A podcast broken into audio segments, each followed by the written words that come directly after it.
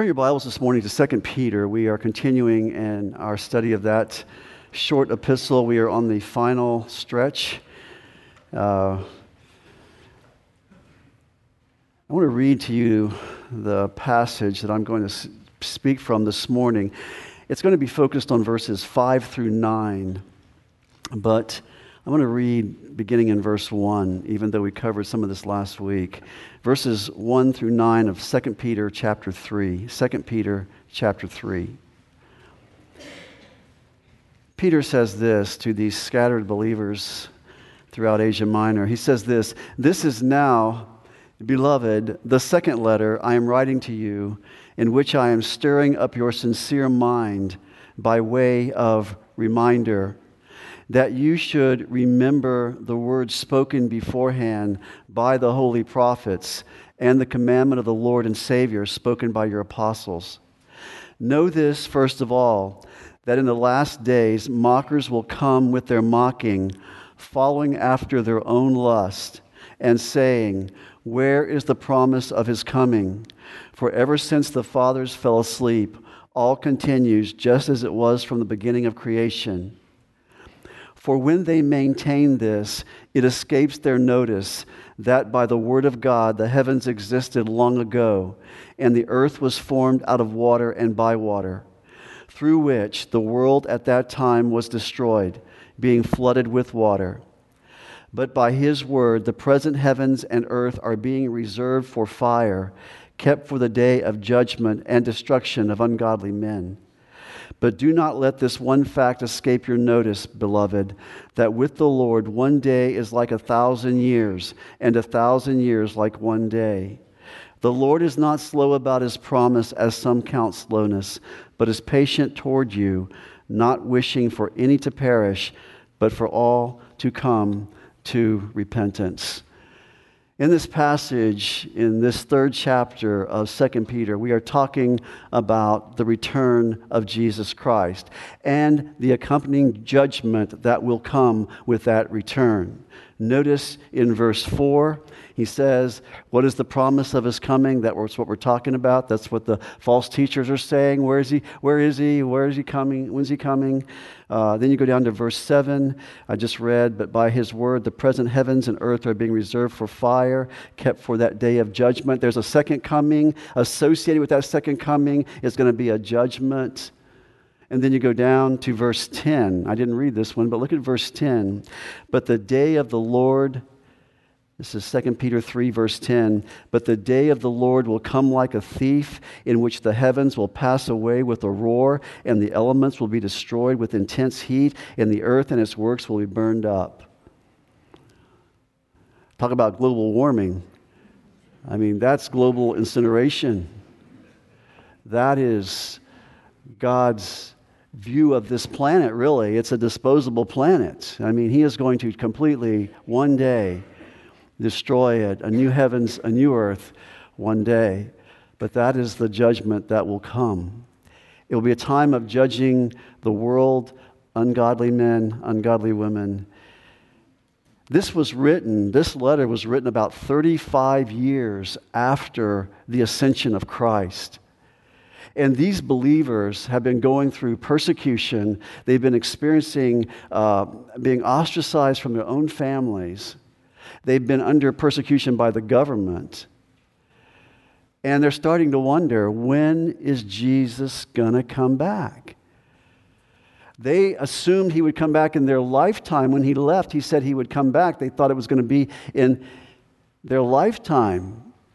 But they have not seen him and they're starting to wonder and they're starting to question why hasn't he returned? And how can they have assurance? And that's what Peter does in this chapter. How can they have assurance that he is coming back? How can they have assurance in light of what they are experiencing with these false teachers who are coming around and saying, Oh, you've been misled? He's not coming back. How can they uh, be assured uh, with their own, the intensity of the persecution that they're going through? They're under Nero as the guy at the time in the Roman Empire, and that was an intense persecution. How can they, how can they be assured that he is going to come back? though they see no evidence that that's happening or going to happen. How can they answer these questions and this mocking that we talked about last week, this mocking by the false teachers? You're so anti-intellectual to believe something like that. You, to, believe, to believe that message from these apostles, you're just being misled. How can you believe in his coming? It's ridiculous. And so Peter gives some ways that we, we can assure ourselves, and can, he can assure in this setting these believers as well. And he gives three assurances I want to look at if we have time this morning. And I'm going to borrow the word remember because they're reminders. The first one is going to be remember the Lord, remember God's word. Just remember God's word. We've talked about that last week. That's in verse 2. And then we're going to say, today we're going to continue with remember God's work in the past. That's verses 3 through 7. And then verses 8 and 9, remember God's unchanging nature. These are things you must remember. These are assurances that give you certainty. So let's start with the first one. This is just a little review here. This is now, verse 1, this is now beloved. He loves these folks. The second letter, the first we believe to be First Peter. I am writing to you in which I am stirring up your sincere mind. I'm, I'm making you think of something, I'm making you alert to something. You have a sincere mind. It's not like the hypocritical mind of the false teachers. I'm stirring up your mind. I'm doing that by bringing these reminders to you. The first reminder is verse 2 that you should remember the words spoken beforehand by the holy prophets and the commandment of the Lord and Savior spoken by your apostles. Remember the Old Testament and New Testament. Remember the scriptures. Remember the sure word of God. Remember the God breathed words spoken by the prophets being spoken to you by the apostles. Remember those words. I told you last time in the Old Testament there are 330 prophecies about the coming of Christ. 109 of those were fulfilled at his first coming, but 224 prophecies are yet to be fulfilled regarding his second coming. The major emphasis regarding the coming of Christ in the Old Testament is the second coming. I heard John MacArthur say recently that the book of Zechariah is so key in the Old Testament to our understanding of the second coming of Christ. I read to you some passages from that last week, but that's like the revelation of the Old Testament, the book of Revelation of the Old Testament. He says you need to master Zach- books like Zechariah to really understand the second coming of Jesus. And maybe we'll have time to look at that before we leave this, leave, uh, this past this uh, section of 2 Peter in coming weeks. But that's the Old Testament. Those are prophecies from the Old Testament that speak of his second coming. The New Testament uh, is filled with passages regarding the second coming of Christ. 21 times Jesus talks about it. One out of every 25 verses refers to it. It's a major emphasis, a major theme of the New Testament. Flip over to Matthew 24 just for a moment. This is a scene in which Jesus is speaking in Matthew 24. It's a scene that's going to take place near his crucifixion. It's called the Olivet Discourse. It's called that because he's speaking from the Mount of Olives. Matthew 24, and I just read these verses to you. They've just been, he's been asked this question up in verse 3 Tell us about the signs of your coming. And he goes through basically a historical overview in this chapter through the time of the Great Tribulation and all the horrors that will take place during that time, which is spoken to us in, in the book of Revelation. But in verse 29, this is what Jesus says of Matthew chapter 24. But immediately after the tribulation of those days, the sun will be darkened, and the moon will not give its light, and the stars will fall from the sky, and the powers of the heavens will be shaken. And the sign of the Son of Man will appear in the sky, and then all the tribes of the earth will mourn, and they will see the Son of Man coming on the clouds of the sky with power and great glory. Your first assurance of his certainty of his coming is the Bible. Remember the scriptures, Remember the Old Testament, remember the New Testament. In the scriptures, we have the sure word of God. We're told in Psalm 19 that the scriptures can restore our soul. The scriptures are our counselor. The scripture makes us makes the simple wise. The scripture is true. The scripture rejoices the heart. You folks, as you wait for his second coming, you look to the scriptures. You look to the scriptures. The second assurance we see beginning in verse 3 remember the works of God in the past. This was brought on, this explanation was brought on by the comments of verse 3 and 4. For, know this, first of all, that in the last days, mocker. I'm sorry, do I have you back in 2 Peter 3? You probably figured that out. Back to 2 Peter 3. Know this, first of all, in verse 3 that in the last days mockers will come with their mocking, following after their own lust. These false teachers, who are the whole theme of the book of, of uh, 2 Peter, has been a warning about the false teachers and preparing for the false teachers that are going to come on the scene and that are starting to come on the scene. He says, These are the ones Jesus warned you about. Beware of wolves in sheep's clothing. They're arriving on the scene, and they're the mockers we're talking about here in verse 3. These men mock the second coming. Uh, they're fall- and here's their agenda, and I want to just highlight this way because this is so important. This is their agenda. They are following after their own lust. You see that at the end of verse 3. That is their agenda. Listen, if you do not like a God who judges, then you do away with that God who judges. And you invent a God you like. You invent a, you invent a theology you like. You deny the truth.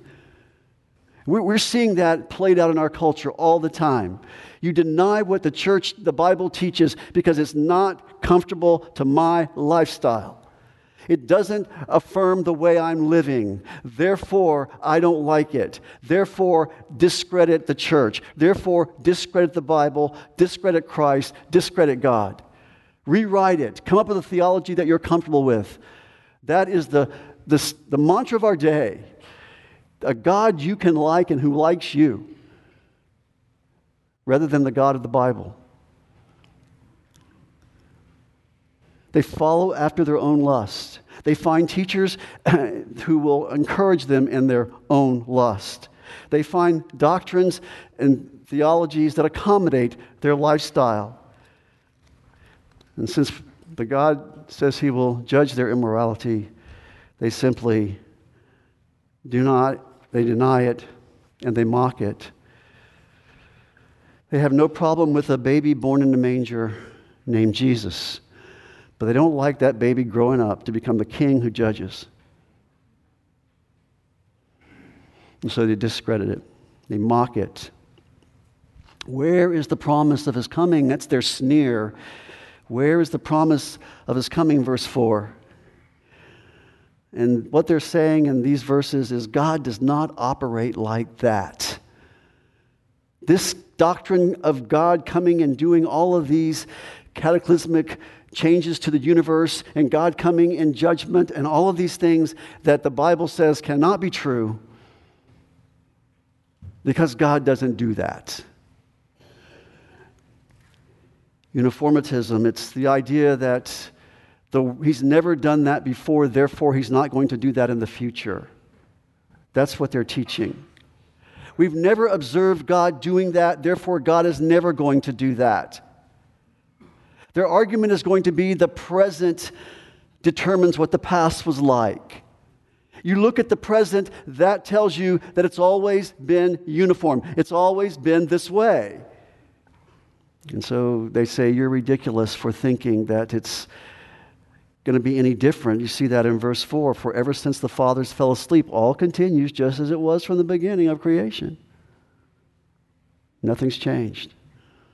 The natural order has always been there. God has never interfered with the natural order. It's ridiculous for you to believe in the end of history there's going to be this catastrophic judgment at the return of Christ. That's never, no record of it. We've never seen it happen. It never will. That's, and that's intimidating. Intellectuals try to intimidate you with these arguments. That's how these people felt. You felt that at times. They mock you for believing something as outdated as the judgment and the return of Christ. And so they need encouragement in this. And, and he says, Remember, remember the work of God in the past. Remember what he's done in the past. And that brings us to verse 5. For when they maintain this, it escapes their notice that by the word of God the heavens existed long ago, and the earth was formed out of water and by water. In verse 6, through which the world at that time was destroyed, being flooded with water. He goes back into the scripture, into to, to the history in the Old Testament. He says, Oh, they don't, they, they willfully overlook this that God has done catastrophic things in the past that God has invaded our box in the past. God has done supernatural things in the past. They fail, as Martyn Lloyd-Jones says in his commentary, they fail to recognize the power of God and what he has done in the past. Peter is saying here in verse 3 they're wrong. They're arrogant, they're smug, and they're mocking, but they're wrong. God has done that. They just choose to ignore two great events creation and the flood. And both are found in the book of Genesis. And, they don't look to the Bible. You and I might look, say, look at this creation, flood in the Bible. They don't look to the scriptures. Their minds are darkened. They cannot even understand the Spirit of God, the things of the Spirit. The natural man doesn't even receive the things of the Spirit. If it cannot be proved in a laboratory, it must not be true. That's their approach. Anything miraculous or beyond the norm cannot be accepted. They're, they're, they're different from you and I. Their perspective is what they can observe, our perspective is divine revelation divine revelation. Christianity is revealed truth. When we talk about Christianity, we're not talking about a man made religion. We're talking about words from God. He is the one that has revealed truth to us. He invaded the box. He has given us His Word, He has given us His Son, invading the box to reveal himself to us.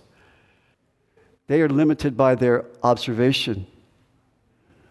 They're, they're limited to life within the box. And they can only see what's in the box. Our view comes from what's revealed. I don't have to observe something to believe it.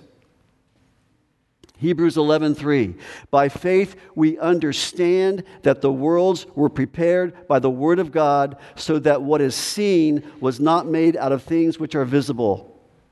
Think about that verse. By faith, the eyes of faith, the faith that God gives me and you as believers opens my eyes to the truthfulness of his word. Nobody was there. Nobody was there in the beginning except God. For them, seeing is believing. For us, believing is seeing. You see the difference? Big difference. Believing is seeing. It says here in verse 5 that the, the worlds were created, um, created by the Word of God. God created the, created the worlds by the Word of God, by His Word divine fiat. He spoke it. He spoke it into existence. Uh, he was a creationist, by the way. Peter was a creationist. It's not a process over millions of years, it's none of that.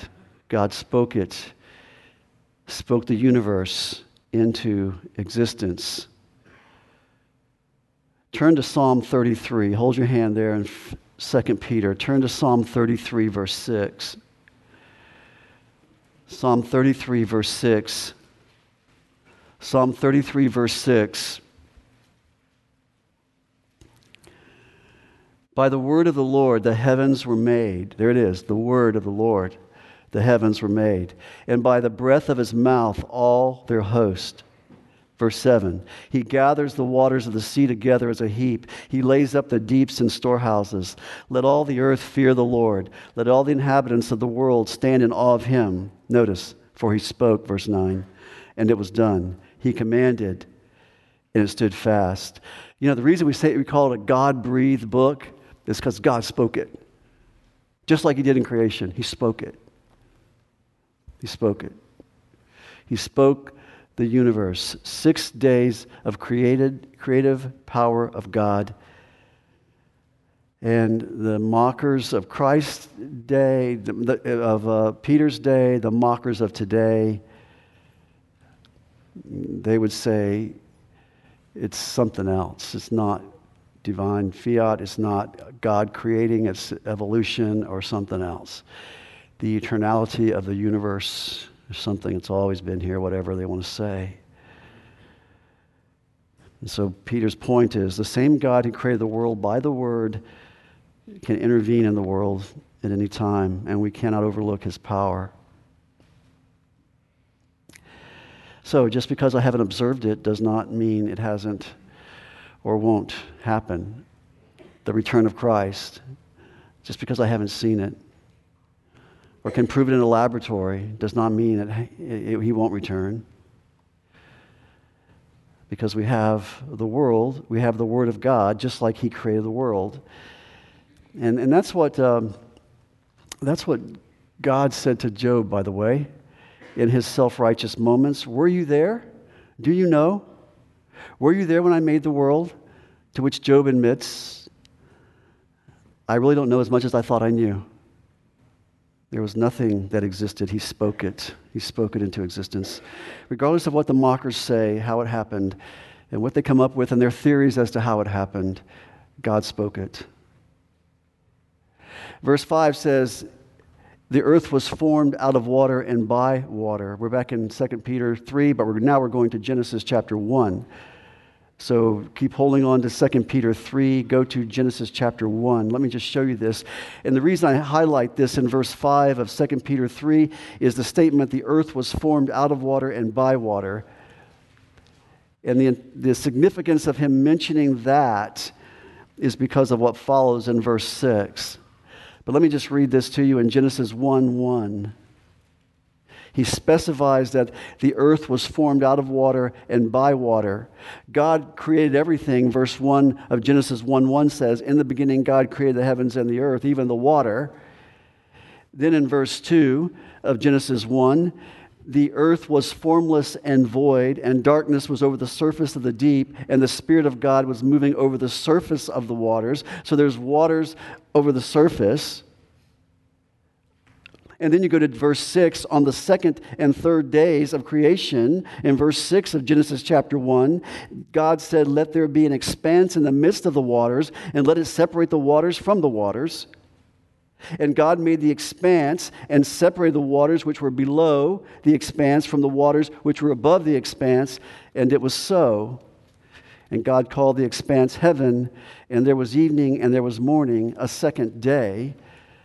Verse 9, third day, then God said, Let the waters below the heavens be gathered into one place, and let the dry land appear. And it was so. And so you have waters. Back to 2 Peter. In 2 Peter, he's referring to the waters. You have some waters that are elevated above the atmosphere, moisture. Uh, a canopy is what is believed that covered the earth at one time a water above, a transparent greenhouse effect, possibly, and he took the waters and separated them. You have waters on the surface and waters above. And it's important that Peter mention this about the waters because that brings him to the next point. Because the water from the sky above is going to be used once again for God to break into history. You see that? Go back to 2 Peter chapter 3, verse 6. 2 Peter 3, verse 6, through which the world at that time was destroyed. But destroyed by what? The water. he highlights the water of days two and three and the separation of those waters because those waters were going to be used in this cataclysmic event called the flood. You see that in verse 6 through which the world at that time was destroyed, being flooded with water. He used the water to do that. Some people misunderstand the flood. They just think it rained for 40 days, 40 nights. They think it just it was all about rain. Surely there was rain, but it was more than just rain. Let me read to you Genesis 7, 7 11. In the 600th year of Noah's life, in the second month, on the 17th day of the month, on the same day, all the fountains of the great deep burst open, and the floodgates of the sky opened. I mean, you had water coming out of the earth, and you had water coming from the heavens.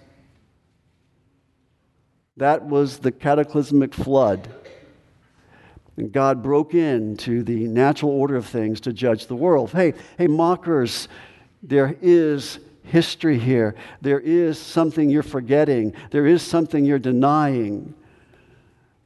God miraculously created the world. He spoke it into existence. And then he brought about this flood to judge humanity in the days of Noah. Can you imagine the mocking that Noah went through for 120 years as he built an ark? About an event that no one believed would ever. What's he talking about? Water, rain, flood. What are we talking about? They mocked him just like people today, or people in Peter's day, were being mocked for talking about judgment. And just like we're mocked when we talk about judgment, mocking. God has never done this before. Never rained, never experienced a flood in the past. Let me read this to you in Genesis 7:23. Thus God blotted out every living thing that was upon the face of the land, from man to animals to creeping things and to birds of the sky, and they were blotted out from the earth, and only Noah was left together with those that were with him in the ark. That is what Peter wants to remind his readers about. That mockers are wrong. God did in the past judge the world. Listen to Matthew 24 37. For the coming of the Son of Man will be just like the days of Noah. Just like the days of Noah. People were being mocked. In, in, Noah's being mocked by people for believing in judgment. We're going to be mocked for believing in God's judgment but it also means people were just carrying on life as normal, getting married, doing their daily activities. Verse 38 says, For as in those days before the flood, they were eating and drinking and marrying and giving in marriage until the day that God, that Noah entered the ark. And they did not understand until the flood came and took them all away. So will be the coming of the Son of Man. It'll be just like that. That's the reason it's called like a thief. You just don't know. Suddenly comes that judgment. Doing the normal things. They were wrong in Noah's day, and they willfully ignore these mockers in Peter's day, willfully ignore that. You know, it's ironic to me that the LGBTQ, if I've got those initials right, movement, choose, they choose to live in rebellion to God, but they use the symbol, the symbol, the rainbow. They use the rainbow, which is a promise by God that He will not judge the earth by a flood again. But it is a reminder, folks, of this He does judge. He does judge. And it will not be a flood next time. We're told in verse 10 of 2 Peter chapter 3, it will be by fire. He will destroy everything. Peter says he did it and he will do it again. It will look different. Verse 7 says, but by, go back to, are, we, are you in 2 Peter? chapter 3, verse 7. But by his word, the present heavens and earth are being reserved for fire, kept for the day of judgment and destruction of ungodly men. It's the day of the Lord is referred to in verse 10. I'm really not looking at that verse this morning, but that's called the day of the Lord. Um, in verse 7, kept for the day of judgment, day of the Lord. It's a, it's a term that's used in the Bible of a, a period of, uh, I believe it's a time period. I believe it's a day of God's judgment. It will come like a thief, 310 of 2 Peter says. When God will directly deal with mankind, He will intervene. Right now is the day of salvation. Right now. Right now. He is preserving, verse 7 of 2 Peter 3 says, He is, the present heavens and earth are being reserved for that time, kept for the day of judgment and destruction of ungodly men. God will be vindicated, God will be glorified in that. God will uphold His righteousness and His holiness. And He will bring vengeance to all who oppose Him. The day of the Lord, I believe there are several events that occurred during that time. I'm not going to talk about all of these this morning, but I believe in that time you have the rapture of the church, the seven year tribulation, the return of Christ, the great white throne judgment. You can read about that great white throne judgment where all the people of the earth, unbelievers, are brought before him, books are opened, and people are cast into the lake of fire. That's in the end. It's in Revelation chapter 20, verses 11 and 12. At that time, he will be judge. He came the first time in humility. He came the first time to be the Lamb of God that takes away the sin of the world. He came the first time compassion. That is not how he will return. Today is the day of salvation. You don't have to stand at that throne one day and be condemned. You don't have to stand with the judgment of God hanging over you. You can repent and turn to Christ. He will be your ark, He will be your shield from the wrath of God. That's what He promises to all who believe in Him and trust in Him. Salvation is not just praying a prayer because life is hard. Salvation is praying a prayer to be saved from the penalty of your of your sin. Understand that. The word salvation, the word salvation means to be saved from God's wrath. Salvation is about being protected and saved and delivered from the wrath of God. God sent Jesus to save you from God's own wrath. We use the word salvation. Saved from what? You're saved from the wrath of God, not a hard life. Your life might get harder. But we're saved from the wrath of God, redemption. That's so important to understand that. Have you been saved? Saved from what? Answer the question. Saved from the judgment and penalty of my sin, the wrath of God. Jesus came to save you from God. That's why he came. There's still a nagging question, though. There's still a nagging question in the mind of, of Peter's readers. Back in 2 Peter chapter 3, there's still this nagging question. Okay, okay, remember the word of God. The, remember the scriptures, Old Testament and the the in process New Testament. Remember that. Remember the works of God in the past. Yes, we, we do that. That can encourage us and give certainty in our thinking, in our minds to the second coming of Christ. He's done this before. And now, and now there's still a nagging question. Where is the promise of his coming? Where is it? If Jesus is coming back, why hasn't he come back yet? We have been waiting, get this, 35 years. I can only read that and think to myself, it's been 2,000 for us. 2,000 years. And they're asking, still asking the question, where is he? Where is he? You know, it, some of the New Testament writers would write like that the time is near. Or James 5, Therefore be patient, brethren, until the coming of the Lord. Hebrews 10:37 For yet in a very little while he who is coming will come and will not delay. Last days began at the first coming of Christ and will end at the second coming of Christ. That's the period of the last days. We're in the last days. We've been in the last days since Peter wrote verse 3 in the last days. And so, how are you going to answer that one, Peter? Certainty when we've been waiting for such a long time. I mean, I understand this statement. Sometimes I get up and pray that prayer and say, God, when are you coming back? Don't you see the mess this place is in? Don't you see that? And you can get discouraged and you see the world getting worse and worse.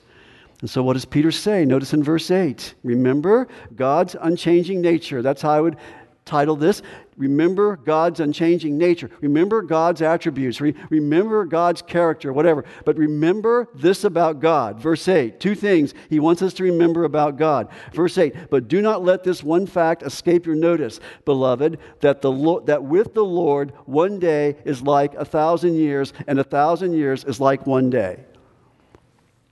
Hmm. What he's talking about there is God's relationship to time the passing years might discourage us as we see things getting worse, but God's view of time, Peter is saying, is different from ours. We are finite, He is infinite. We are limited by time. We look at the clock, He doesn't.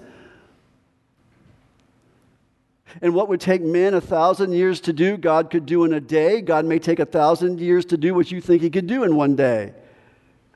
Just think about that. He is outside of time, He is eternal. He, he looks at everything against the backdrop of eternity. He, he understands time, he created time, but he's above time. Some people have misinterpreted this verse.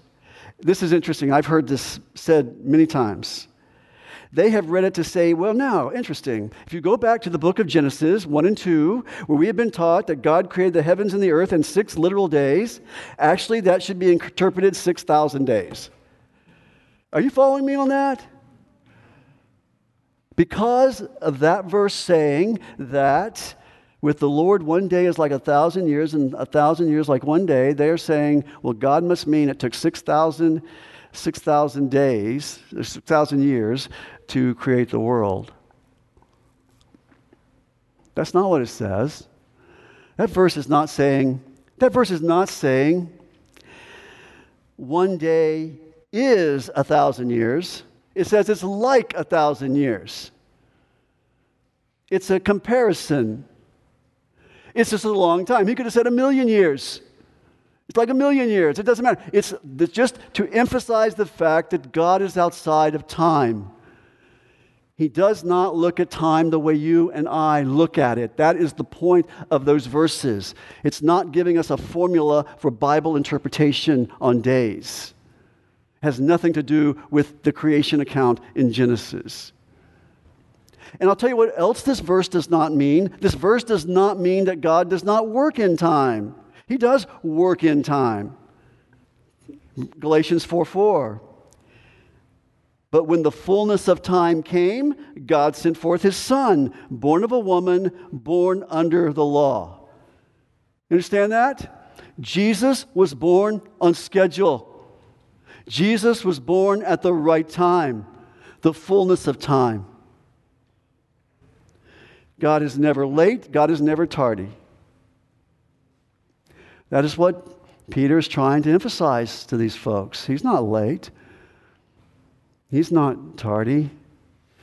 He's not, verse 9, slow about his promise, as some count slowness. 2 Peter 3 9. God is outside of time, but he works in time. Psalm 139 um, My days were numbered, my days were ordained before there was yet one of them. He knew about me before I was born. He knew my birthday, he knew the day I would be born. Is appointed unto man once to die, but after this comes the judgment. He knows my day of death. It's interesting to me how Jesus says over and over in the book of John how uh, my time has not yet come. Remember, they were always trying to arrest him or catch him or do something to Jesus. And he says, My time is not yet. At the right time, I'll be delivered up. There was a time. He was on a time schedule.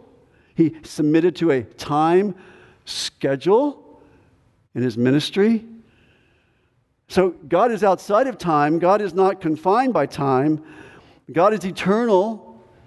Everything he looks at, he looks through this backdrop of eternity, but yet he, it's meaningful to him. Time is meaningful to him because he operates in time.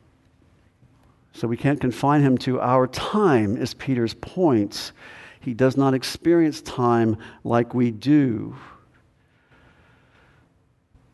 So you can't say, well, it's been 2,000 years. It's just too long. No, it's, that's not accurate. That's not accurate. Because God views 1,000 years and one day the same. The eternal God, no end, no beginning. I can't think like that. I, I don't get that. I, I'm finite. You're finite. But He is not limited by our time schedule. His nature, He's eternal and He's infinite.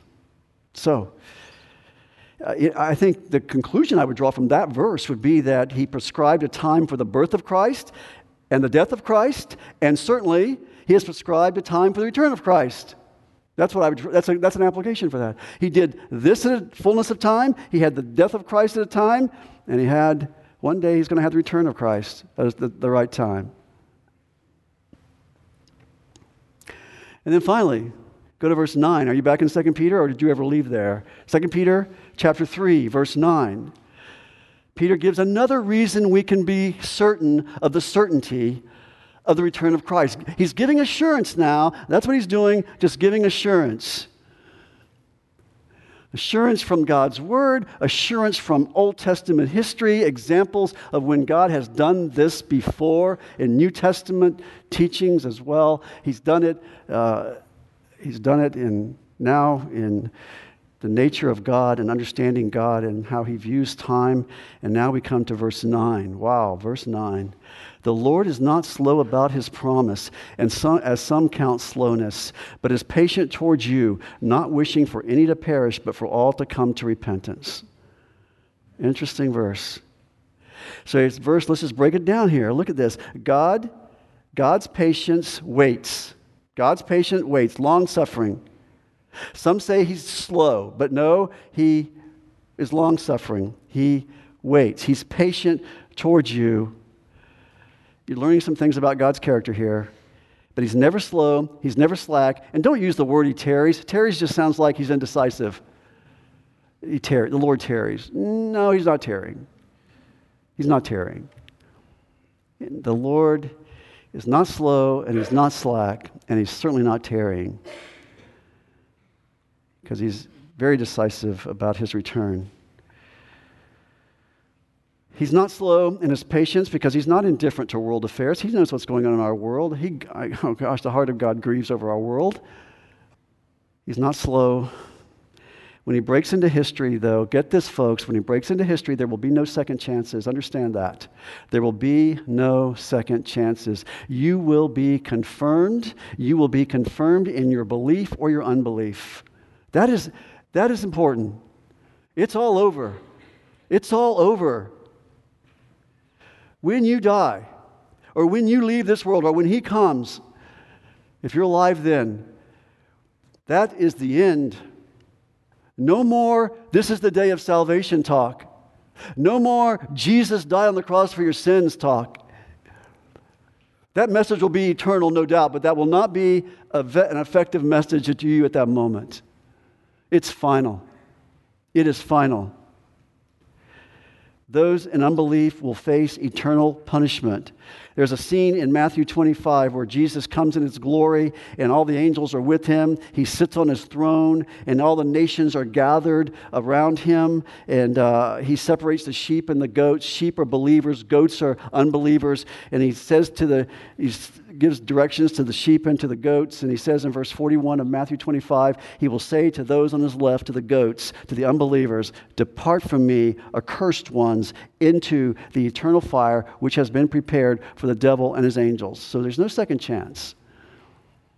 There's no second chance. He is waiting, we're told in verse 9, for people to repent. He's waiting for that. He's waiting for that. He's holding 2 Peter 3 9. He's holding back the fury of his wrath. That is the general gist of that verse. That's just the general gist of that verse, okay? What I just told you. He does not desire to judge in that sense. In fact, there's a verse in Ezekiel 18. He takes no pleasure in the death of the wicked, he takes no pleasure in that. But there's one thing this verse cannot be teaching. This verse cannot be teaching universalism. This verse cannot be teaching that God never judges anybody. Because he does. We saw that all through 2 Peter. We saw where verse after verse after verse, where hell is reserved for those false teachers and their ungodly lifestyles. We saw that all through that verse, all through that chapter. We see that in verse 10 of this chapter. The day of the Lord will come like a thief, and the earth and its works will be burned up. We know God is going to judge some people. So this verse cannot be saying that God is not going to judge anybody. How can it be that God is not willing for any to perish when He has told us that some will perish? That's the question. This is, a t- this is a tough verse, okay? How can it be that God is not willing for any to perish when He has told us that some will? Because we know Peter is not talking about what liberal theology teaches, and that's universalism, which says everybody is going to heaven. We know this isn't teaching that. Some people have said, well, this just talks about God's desire. His desire is that people not be judged. And that's a true statement, but I don't think that's what this is talking about. The context is what's important here. Look once again very closely with me in our remaining three minutes on this very important topic. I don't know how I'm going to do this, but in verse 9, notice this The Lord is not slow about his promise, as some count slowness, but notice, is patient toward you. Who's he talking to? Is patient toward you. He's talking to believers. He's patient toward you, believers. He's talking to his people. The Lord is patient toward his people. Understand what I'm saying? The Lord is patient towards those who belong to him. The all there in verse 9, therefore, would be interpreted not wishing for any to perish, but for all the Lord's people to come to repentance. I'm talking here about the doctrine of election, that very comfortable, we all agree with doctrine of election. Easy to understand doctrine of election. But that's what I'm talking about here, because that's what I believe is being talked about here. He's talking about those whom he has chosen before the foundation of the world, and that they are yet to still come to salvation. That's who he's talking about. He's talking about his people who have not come to repentance yet, those whom he has chosen before the foundation of the world, and there still has not been an opportunity for them to have to come to salvation yet in, history, in time.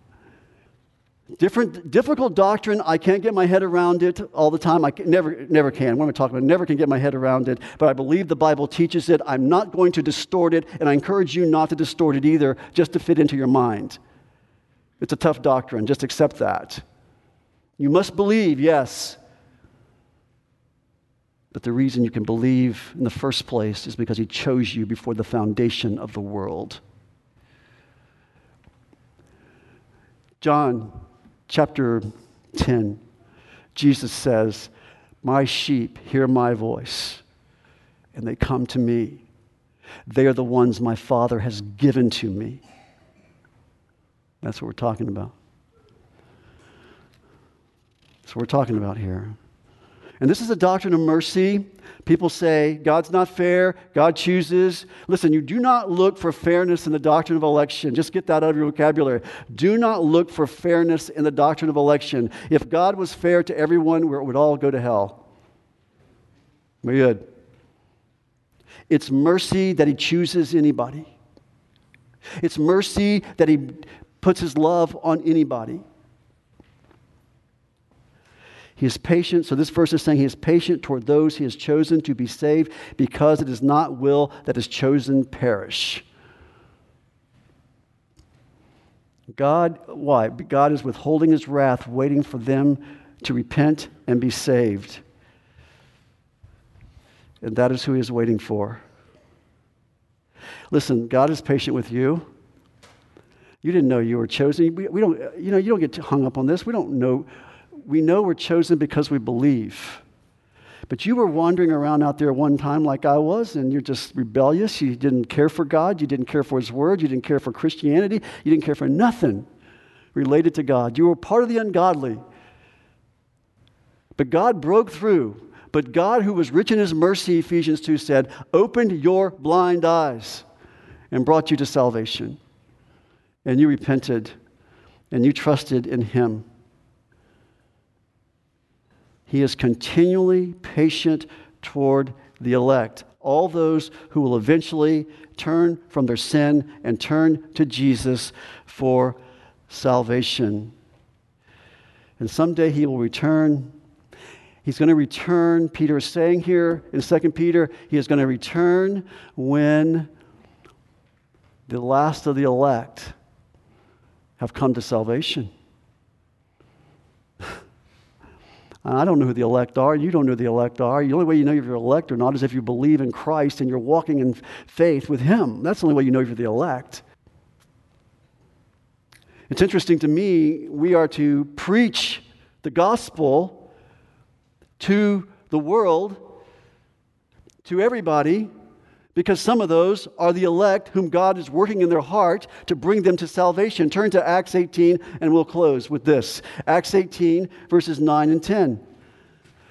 Acts 18, verses 9 and 10. Paul is, you know what? I can't remember what city he's in. Corinth. Good, Corinth. Paul is in Corinth. Corinth was not a good place for Paul. He was always discouraged with Corinth. But Paul is there He's discouraged.